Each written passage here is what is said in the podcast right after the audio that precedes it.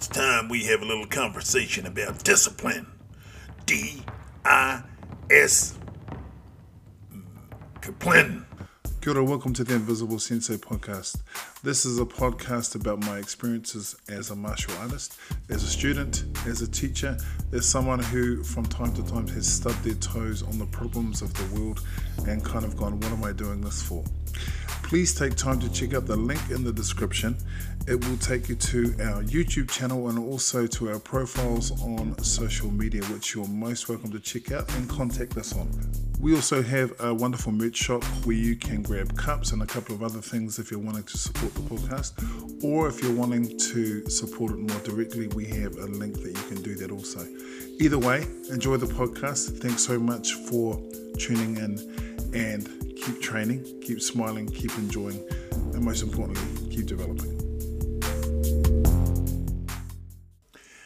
Discipline in the dojo or the kwoon or the dojang dojo gym, whatever you choose to call your training space, is kind of a subjective thing. And it's based around the teaching style. And what I learned young and what I learned very, very early on was that everyone has a different teaching style and thus their own idea about what discipline is in the dojo. The reason that I talk about this so much and it's been on my mind a little bit lately as I find myself having an influx of young students. And for the last, I would say, probably the last 10 years, I've pretty much, I've had a couple of younger students, but pretty much they've been adults.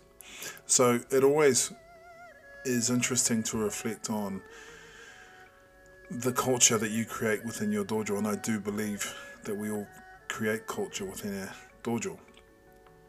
As a kid, I was given a kids class to teach, or at least in the beginning to assist, and I found that obviously I couldn't teach children the way that I taught adults, and I hadn't had that much experience training adults either. So it was a valuable experience. Although, if you'd asked me at the time, I would have caught a lot of shit and I would have been very much Anakin Skywalker. For those of you that are nerdish out there, raging about how no one appreciates my incredible Jedi ability. I promise you that that is the last of my nerd out moments. Well, can I keep that promise? I'm not sure. But I think you get my point. So, discipline is very much a subjective thing. And we've seen all different kinds. I'm sure whatever martial art you're practicing, you've seen different kinds. I've seen hyper military style discipline, and I've been in dojo that have had that where basically, you know, every time you walk past the door, you have to bow and do things where, you know, if you're going outside of the door, you have to let the senior belt go forward, which I guess is kind of in proportion. But I've seen it to extremes as well. I've seen dojo where they have in their handbook that if you happen to be outside somewhere getting, I know, some food in a restaurant and you're waiting for your food and you see someone who's senior to you standing behind you in the line, you have to give them your spot. Which, um, if you've spent any time with me, if it comes down to a choice between getting food as quickly as I can or giving my spot to someone who's a higher dan grade than me, I'm going to disappoint them every time. my point is not about the food, although I do love food. My point is that I think that discipline can become this kind of extreme thing. In this wonderful PC world in which we're living, a lot of what I took for granted as being a part of a disciplined dojo has changed and in many ways become frowned upon. We're all familiar with the sensei that stalks the dojo with the shinai and walks up and hits a kid on the or hits a practitioner on the leg or on the back or on the arm and things like that to correct posture and all those sort of things. And I know for me, I happen to be one of those shinai wielding sensei, although I don't hit people with it. Um, I think it's really just, for me, it's this kind of that visual thing. I think that when you have children coming into the dojo, I think it's important to set a couple of things. I don't believe in torturing children or making them feel small or stupid or insignificant. I don't believe in bullying because I think for me as a, a young man, I was bullied greatly. And my whole life, you know, throughout my early life, I was bullied a great deal. So, I guess from a first-hand perspective, bullying doesn't create anything but more bullies. So, it's about trying to find ways in which discipline makes sense to those kids. So, for instance, last night I was in a class and some of the kids, some of the new kids were talking and sort of getting rowdy, and of course they're excited and they've got energy, and I encourage that. But explaining to them the importance of being able to stand still, that the ability to learn something should start with the ability to control themselves. And it's not standing to military attention, it's just really encouraging them to get quiet with themselves and they did, and it was great. And you use breathing techniques, but also I like to get, especially with kids, running really fast, moving, getting the energy of the day off the top so they're in a place where they can take instruction and give it their best, I suppose. With adults, discipline tends to be a different thing for me. I've had students who have felt the need to tell me what they've been doing with their day partway through an exercise. I've also had instructors within the dojo when I haven't been there where the students' behavior and general demeanor and attitude has changed.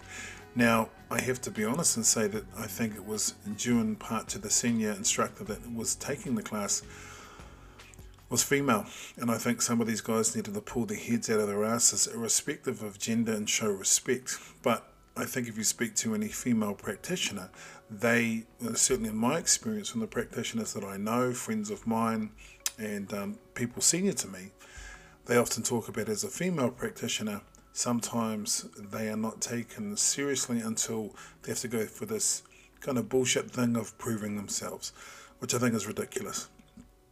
Anyway, that aside, discipline is more important, I think, when it comes from the person because it's a, not something which is imposed, it's something which is paid.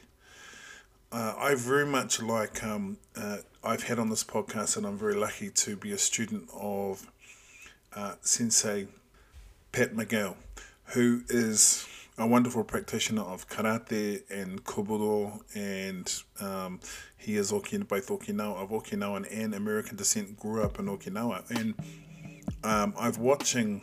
You can get on YouTube on his channel, which is very good, by the way. And there's a recording that he did of a grading, um, and it was a really incredible grading in the sense that the students were lined up. They were they were they were set in Seiza, and on command they would get up and demonstrate a kata, an empty hand kata, a two person drill, a ball, sai kata, and really really high level stuff. But what impressed me the most was the discipline that these students had sitting on the side, and they were all different ages. And that really inspired me because, you know, we all know that kind of ridiculous, over the top discipline stuff which is you know for this for this making a mistake or for flinching when you're getting a body punch or something like that you have to drop down and do a thousand push-ups the phrase which jumps to my mind is not toxic masculinity, it's tragic masculinity.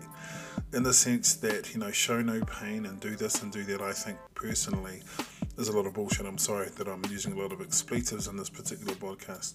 I think that being able to handle pain, to tolerate physical contact, to push yourself is really, really important, but not at the expense of a person's health.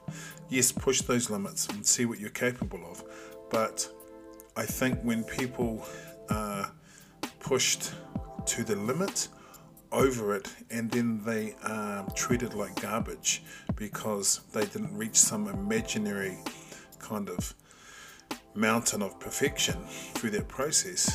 I think that's not discipline, I think that's bullying. Um, a while back, I talked a little bit about some of the sort of things that I expect within when you come to my dojo.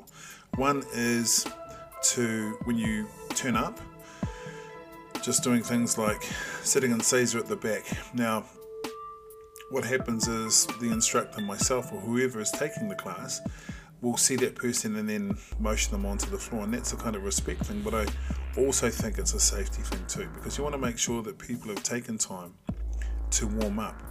behind a lot of the customs that we take for granted in our part and parcel of our training is a lot of common sense. When people want to use the bathroom, which is completely reasonable, raise your hand, walk around the outside of the class, um, bow out, and come back in. So the instructor knows where you are. Um, you never know that you might have a child or a practitioner who has an illness, a condition. Perhaps it could be something uh, like epilepsy or diabetes or an injury or something that means that you know they're not 100% all the time and that maybe there are certain factors that need to be considered. So just bowing off the floor and things like that is just one, it's safety. Two, it's good to get three, it's just a practical measure to take care of the practitioners as they're training, which is what people are doing when they come to your dojo or to your school, your gym, or whatever. They're putting themselves in your hands. I like the kind of discipline that means the instructor doesn't need to be called sensei or renshi or kyoshi or grand poobah when they're outside the dojo. I mean, I'm the worst for that. When I see my senior sensei, I will always refer to them as sensei. When we're in the company of people who perhaps don't do martial arts, I will call them Mr. or Mrs. or Miss or Mr. or whatever the correct term is.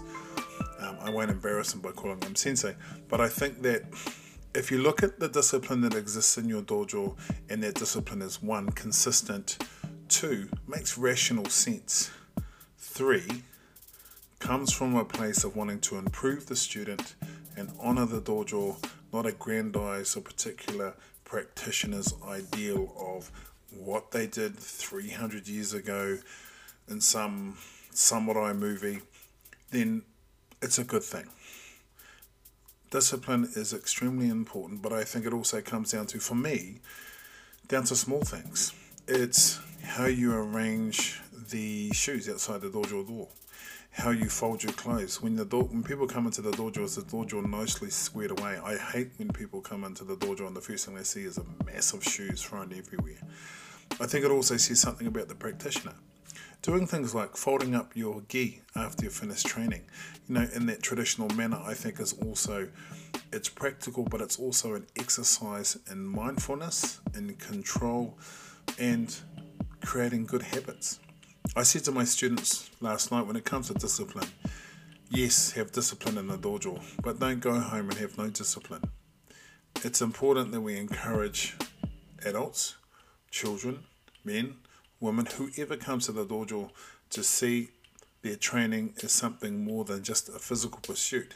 It's something which, given time, practice, and diligence, can impact really positively our whole lives. So, discipline is the art of drawing out what's inside a student, not trying to square peg it and push something into them or into their soul or their mind or their demeanor that just doesn't fit. Martial arts is about self expression. So, as a great man once said, sometimes we have to be like water.